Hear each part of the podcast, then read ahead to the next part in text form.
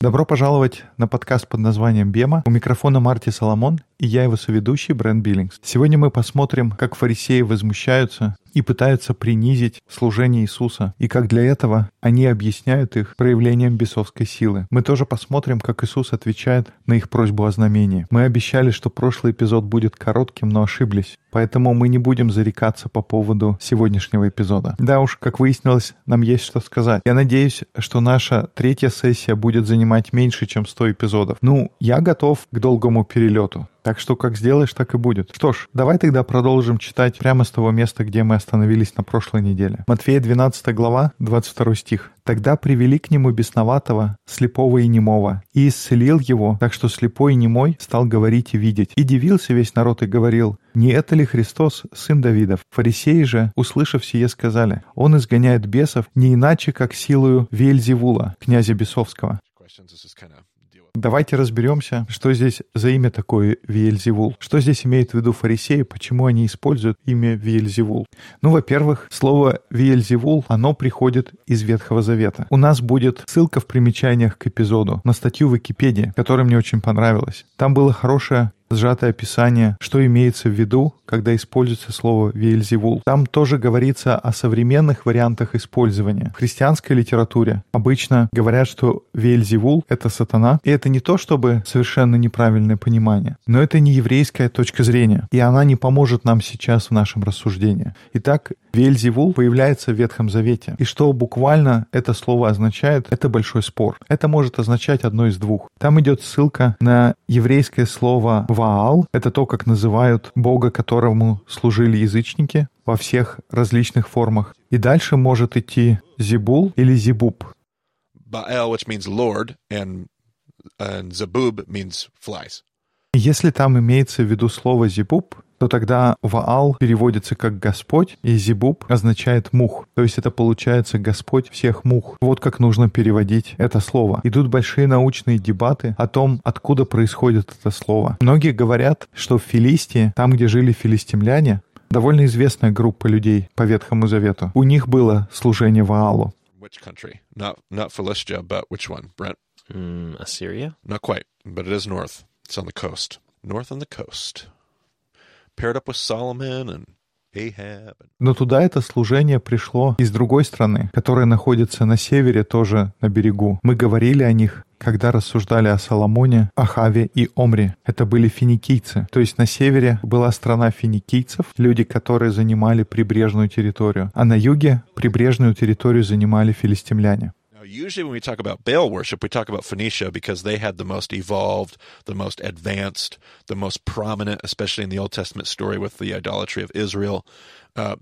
Usually... Обычно, когда мы говорим о служении Ваалу, мы говорим о финикийцах, потому что там поклонение Ваалу было развито больше всего. И именно они вызывали идолопоклонство Израиля. Но филистимляне тоже достаточно известная группа людей. Их служение Ваалу немного отличалось. Насколько мы понимаем филистимскую мифологию, они верили, что Ваал — это тот, кто изгоняет болезнь, а у филистимлян болезнь часто была связана с мухами. Возможно, это из-за того, что это мухи, которые слетаются когда что-то умирает. Они видели, как мухи окружают мертвые тела или какашки, в общем, что-то, что уже умерло или умирает. И поэтому они ассоциировали мух с болезнью. И поэтому, с точки зрения одних историков, Ваал был повелителем мух. Это был Ваал Зибуб, тот бог, который мог исцелить и прогнать мух.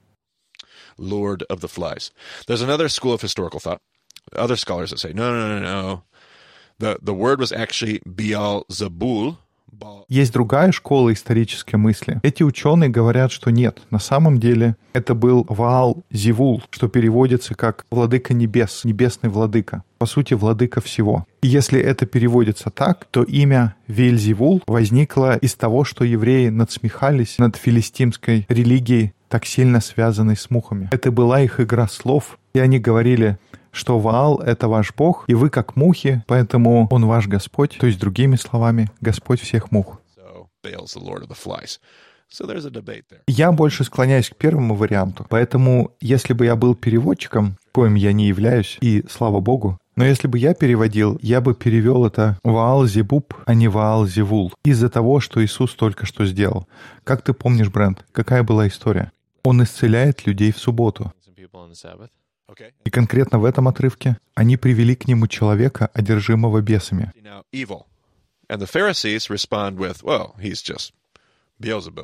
Он выгоняет бесов, и фарисеи говорят, ну он просто Ваалзебуб. У него есть сила от этого языческого идолопоклонства. И то, что он делает, он использует силу Ваала. А Иисус говорит, это неправильный подход. Давайте посмотрим поближе на это. Но Иисус, зная помышления их, сказал им, «Всякое царство, разделившееся само в себе, опустеет, и всякий город или дом, разделившийся сам в себе, не устоит. И если сатана сатану изгоняет, то он разделился сам с собою. Как же устоит царство его? И если я силою Вельзевула изгоняю бесов, то сыновья ваши, чею силою изгоняют?» Part. I'll stop right here. So Jesus says, uh, every kingdom. So, so Jesus knows Иисус здесь говорит, зная то, что фарисеи считают поклонение Ваалу — это зло и сатанизм. Он также знает, что они считают демонов происходят от зла и от сатаны. И тогда Иисус говорит, что так не работает. Как я могу одновременно и изгонять зло, и работать на зло? Это какая-то бессмыслица. Сатана не может изгонять сатану. Если я разрушаю свое собственное царство, то это как-то не укладывается. И затем он дальше к ним самим обращается. Говорит, если я изгоняю бесов именем Вельзевула, то тогда ваши люди чьим именем изгоняют. И мы, я думаю, часто читаем и думаем, ну, все остальные тоже изгоняют. Но я думаю, здесь момент Иисуса в том, что никто другой не изгоняет демонов. Мы уже раньше говорили, что чудеса не были настолько уникальными. Были другие раввины, согласно исторической еврейской литературе, которые творили чудеса. Мы говорили о том, как в Ветхом Завете пророки делают чудеса. Поэтому это не так, что Иисус единственный в Библии, который творит чудеса. that Jesus points out routinely Но у Иисуса есть эта уникальная особенность, на которую он регулярно показывает. Он говорит, что он может изгонять бесов, потому что только у Бога есть власть над демоническими силами. Поэтому изгнание бесов — это что-то, что может сделать только Бог. Исцелять больных — не проблема. Воскрешать мертвых — Илия делал это. Но когда мы говорим об изгнании бесов, люди верили, что это исходит только от Бога. Я думаю, то, на что Иисус хочет здесь указать, это как, ну хорошо, а ваши чьим именем изгоняют? Ой, подождите, они не изгоняют. И, конечно, я оставляю за собой право на ошибку. Но мне кажется, что это именно то, что здесь происходит. Мне нравится, как он собирает это вместе. Он говорит, как я могу разрушать свое собственное царство и одновременно делать то, что ваши люди никогда не могли делать. И давай продолжим читать. «Посему они будут вам судьями. Если же я Духом Божьим изгоняю бесов, то, конечно, достигло до вас Царствие Божье. И здесь он говорит о том, что Царство Божье достигло вас. Мы говорили про Божий перст. В Евангелии от Луки есть отрывок, где Иисус говорит о Божьем персте. Матфей говорит о Божьем духе, что если я выгоняю бесов Божьим перстом, Иисус говорит в Луке, Божье Царство пришло к вам. У нас был об этом уже разговор, и вот как раз этот отрывок. И прочти следующие стихи, пожалуйста. «Или как может кто войти в дом сильного и расхитить вещи его, если прежде не свяжет сильного, и тогда расхитит дом его?» Здесь Иисус снова говорит о нелогичности их обвинений. Он говорит, как я могу изгонять бесов, если я не сильнее? Вначале же нужно связать силача, и только потом можно разграбить его дом, то есть изгнать бесов. Я не могу быть одним из них. Я должен быть сильнее их, чтобы делать то, что я делаю. Давай читаем дальше.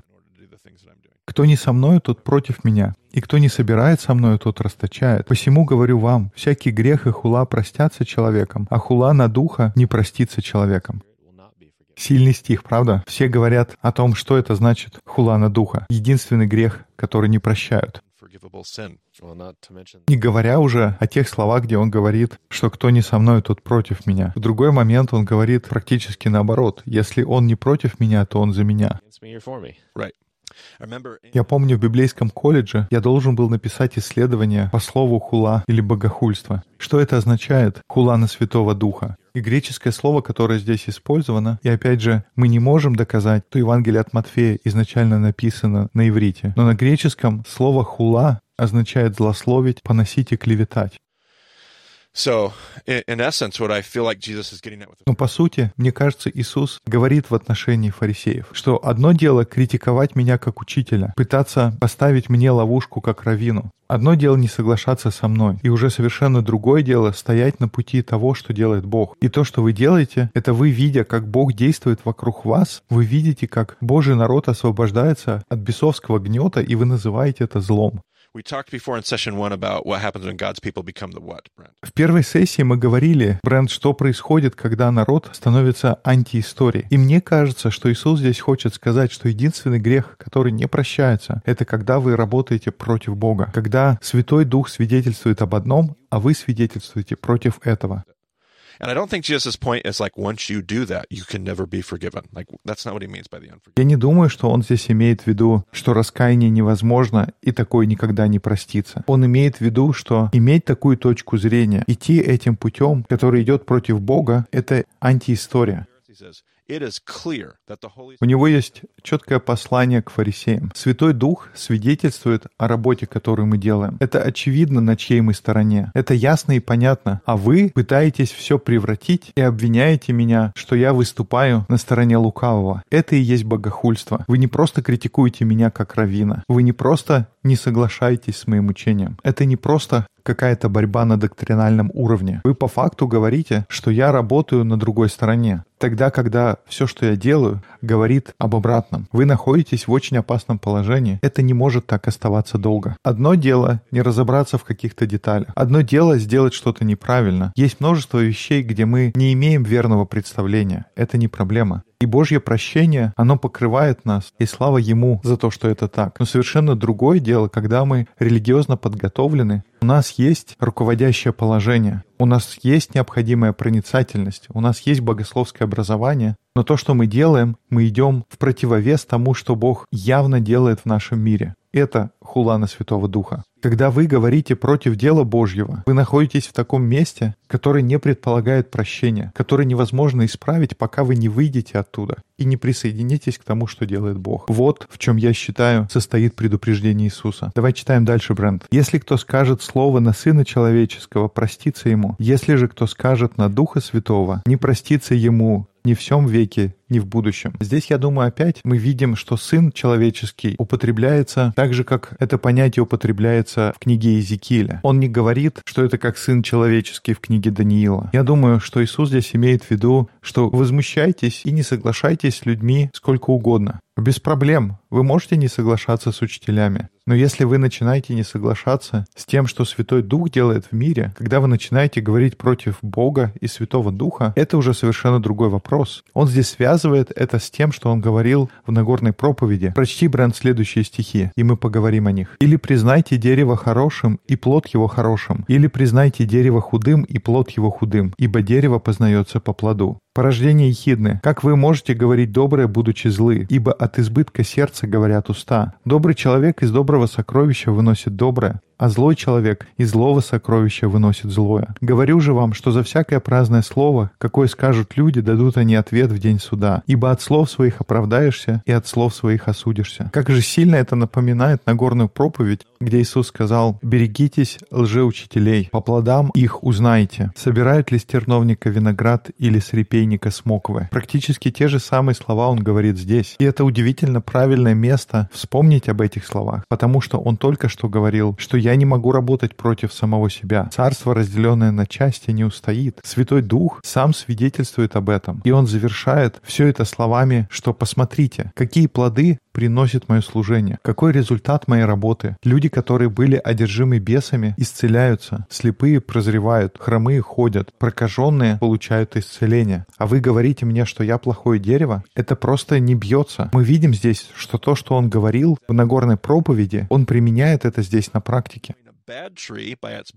О том же самом он говорил в Нагорной проповеди. Он не говорил о том, что плохое дерево узнается по плохим плодам. Он не говорил так. Он говорил, что хорошее дерево узнается по хорошим плодам. Он говорит о хорошем дереве, чтобы сказать, если это хороший плод, значит это не может быть плохое дерево. И он говорит, то же самое сейчас происходит. Я делаю хорошую работу. Не может быть так, чтобы я был плохим деревом. Это означает, я хорошее дерево. Я бы очень хотел, чтобы мы в нашем мире больше выводов делали из этого учения Иисуса. Когда мы смотрим на церковный мир, на духовность, на лидеров, на что люди пишут в блогах или в Твиттере, хорошо бы, чтобы мы смотрели на вещи и судили о дереве по плодам, которые оно приносит. Это было бы так полезно. Я не очень понимаю, почему мы не часто возвращаемся к этому. Но как бы там ни было, Давай читать дальше. Мне кажется, кто-то может бояться, что ему скажут, ну, мол, не суди, не судим будешь. Но это не тот тип суждения, который имеется в виду. 38 стиха. Тогда некоторые из книжников и фарисеев сказали, учитель, хотелось бы нам видеть от тебя знамения. Но он сказал им в ответ, род лукавый и прелюбодейный ищет знамения, и знамения не дастся ему, кроме знамения Ионы пророка. Ибо как Иона был в чреве кита три дня и три ночи, так и Сын Человеческий будет в сердце земли три дня и три ночи. Ниневитяне восстанут на на суд с родом сим и осудят его, ибо они покаялись от проповеди Иониной. И вот здесь больше Ионы. Царица Южная восстанет на суд с родом сим и осудит его, ибо она приходила от пределов земли слушать мудрости Соломоновой. И вот здесь больше Соломона. У меня на самом деле есть заметки, которые я написал несколько лет назад. Я их перечитывал, когда готовился к подкасту, и я хотел бы их зачитать здесь. Мы часто читаем этот отрывок и думаем про себя. Ты хочешь знамений? Нет, единственное знамение, которое вы получите, это то, что я буду в гробнице и воскресну на третий день. Это единственное знамение, которое вы получите. И хотя такое прочтение тоже может иметь место, мы упускаем всю глубину того, что заложено в словах Равина к учителям, которые очень хорошо знают Тору. Во-первых, связь, когда мы говорим «три дня и три ночи», с воскресением она очевидна. Но в тот момент это не было основным моментом учения Иисуса. Я думаю, что Матфей упоминает о воскресении, но только потому, что само Евангелие было написано уже после. Он вставляет эти напоминания, и его читатели, они понимают, что они читают уже после воскрешения Иисуса. Но, как мы говорили раньше, пророческое учение никогда не представляет из себя какое-то загадочное послание о будущем, которое слушатели этого послания никак не могут понять и перевести. Какие бы слова Иисус ни говорил, эти слова должны иметь какой-то смысл для тех людей, которые его слушали тогда. И они могли бы извлечь что-то для себя из того, что он говорит. Поэтому Иисус, очевидно, пытался им донести что-то другое, приводя пример Иону, что-то, что не связано с его собственным воскресением. Я предоставлю нашим слушателям поразмыслить над тем, что имел здесь в виду Иисус? Здесь может быть несколько хороших намеков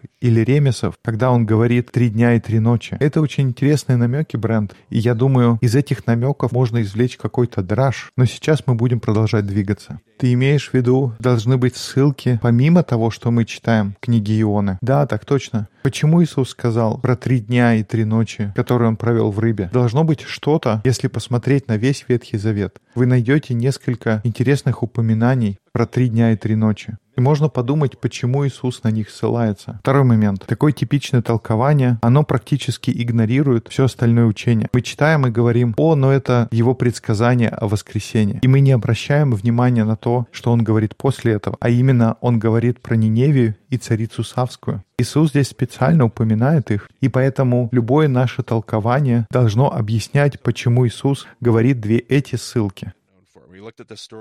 Чем был известен Иона? Мы не так давно вспоминали его историю, когда они отправились на лодке на другую сторону. Помнишь, мы говорили, что Иисус спал на подушке? Но в какой еще связи мы вспоминали про Иона? Что Иона хотел убежать? Okay, because he was supposed to go where? Supposed to go to the uh. Это тоже. Но куда он должен был направиться? Он должен был пойти к язычникам. Итак, Иисус уже использовал пример Ионы как пример для того, чтобы учить о служении язычникам. И Иисус говорит, что единственный знак, который вам нужен, это знамение Ионы. В чем было это знамение Ионы? Почему ниневитяне поднимутся и осудят? Потому что они слышали учение Ионы и покаялись. Почему он вспомнил про царицу Савскую? Потому что она, будучи язычницей, пришла услышать мудрость, которая есть у Господа. Иисус здесь говорит, вы, фарисеи, хотите знак, но язычники поверили. Они покаялись от проповеди Ионы. Они покаялись, когда проповедовали Царство Божие. Но это как раз то, что ваши же писания говорят будет происходить. Царица пришла с другого конца земли, чтобы услышать Соломона. И сейчас язычники приходят, чтобы услышать меня. Сейчас здесь есть кто-то, кто больше, чем Соломон и Иона, и вы это не видите. Ответ Иисуса, он основан на тексте. Он говорит, что именно то, о чем говорили пророки, это происходит на их глазах, и они это не видят. Эта история всегда заставляет меня остановиться и спросить себя, не упускаю ли я очевидные вещи. Я думаю о том, как часто я слышу, как неверующие люди творят добро, и мы изо всех сил стараемся доказать, что люди, у которых нет правильных ярлыков, нет правильной принадлежности, они не находятся в Царстве Божьем. Я думаю, как часто мы присоединяемся к фарисеям и просим Бога, чтобы Он дал знамение о том, что на самом деле уже происходит вокруг нас. Один из моих любимых учителей любит говорить, то, что ты ищешь, то и найдешь.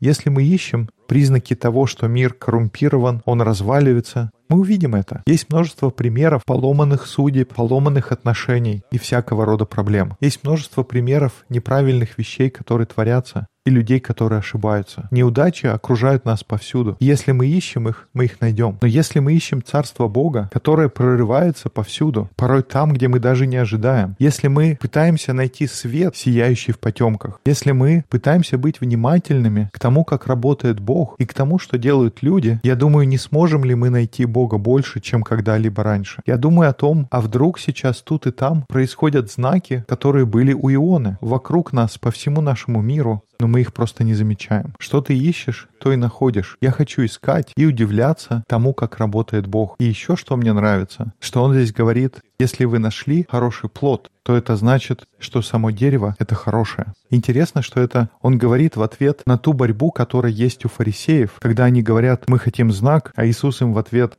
«вы что, смеетесь, что ли? Кругом вас полно знаков». Язычники уже принимают участие в Царстве Божьем. Куда ни посмотри, ты видишь работу Бога, но вы не видите этого, потому что вы не ищете. И я здесь думаю о том, что когда я рос, и ты тоже рос в христианской школе, Брент. Не знаю, как много у вас говорили об этом, но у нас всегда говорили о том, что неверующие, когда они счастливы, это не настоящее счастье. Когда они терпеливые, они так поступают только из-за эгоизма. Как все хорошее, что вы видите в их жизни, это на самом деле не хорошее. Это только выглядит хорошим, но на самом деле это все зло, потому что добро может происходить только от верующих. И я думаю о том, насколько это противоречит тому, чему учит здесь Иисус. Если вы видите добро, это работа Бога. Знамения ионы, они кругом нас. Их надо только увидеть. Итак, нам нужно за сегодня пройти еще несколько стихов. Когда нечистый дух выйдет из человека, то ходит по безводным местам, ища покоя, и не находит. Тогда говорит, возвращусь в дом мой, откуда я вышел, и придя, находит его незанятым, выметенным и убранным. Тогда идет и берет с собой семь других духов, злейших себя, и, войдя, живут там, и бывает для человека того последнее хуже первого. Так будет и с этим злым родом. Я думал о том, какой здесь ремес. Один к семи. У меня есть несколько интересных идей, но все же мы поговорим только на уровне пшат. Я, кстати, забыл об этих стихах, пока ты их не прочел.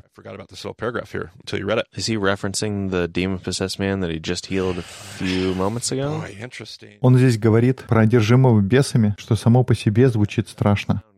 Ну да, а потом он говорит про семь других бесов. Я думаю, что не намек ли это на то место, что когда израильтяне приходят и изгоняют жителей Ханаана, там упоминаются семь народов, и эти семь народов изгоняются, и их заменяет один народ. Но, возможно, кто-то не согласится со мной из наших слушателей. Итак, то, что я беру здесь для себя, Иисус говорит, что вы, фарисеи, так работаете над тем, чтобы изгнать, прикладываете все усилия, чтобы избавиться от зла. Но проблема в том, что ты не уделяешь внимания тому, чтобы поместить на это место что-то хорошее. Где доброта, где сострадание, где справедливость, где праведность? Вы так заботитесь о том, чтобы дом был убран, но вы не заполняете его новой мебелью. Вы избавились от плохого, но не заменили его ничем хорошим. И вы потратили все время на то, чтобы избавиться от плохого. Но теперь еще большее зло просачивается внутрь. Оно вторгается и обоснуется там. И поэтому в итоге становится хуже, чем было в начале.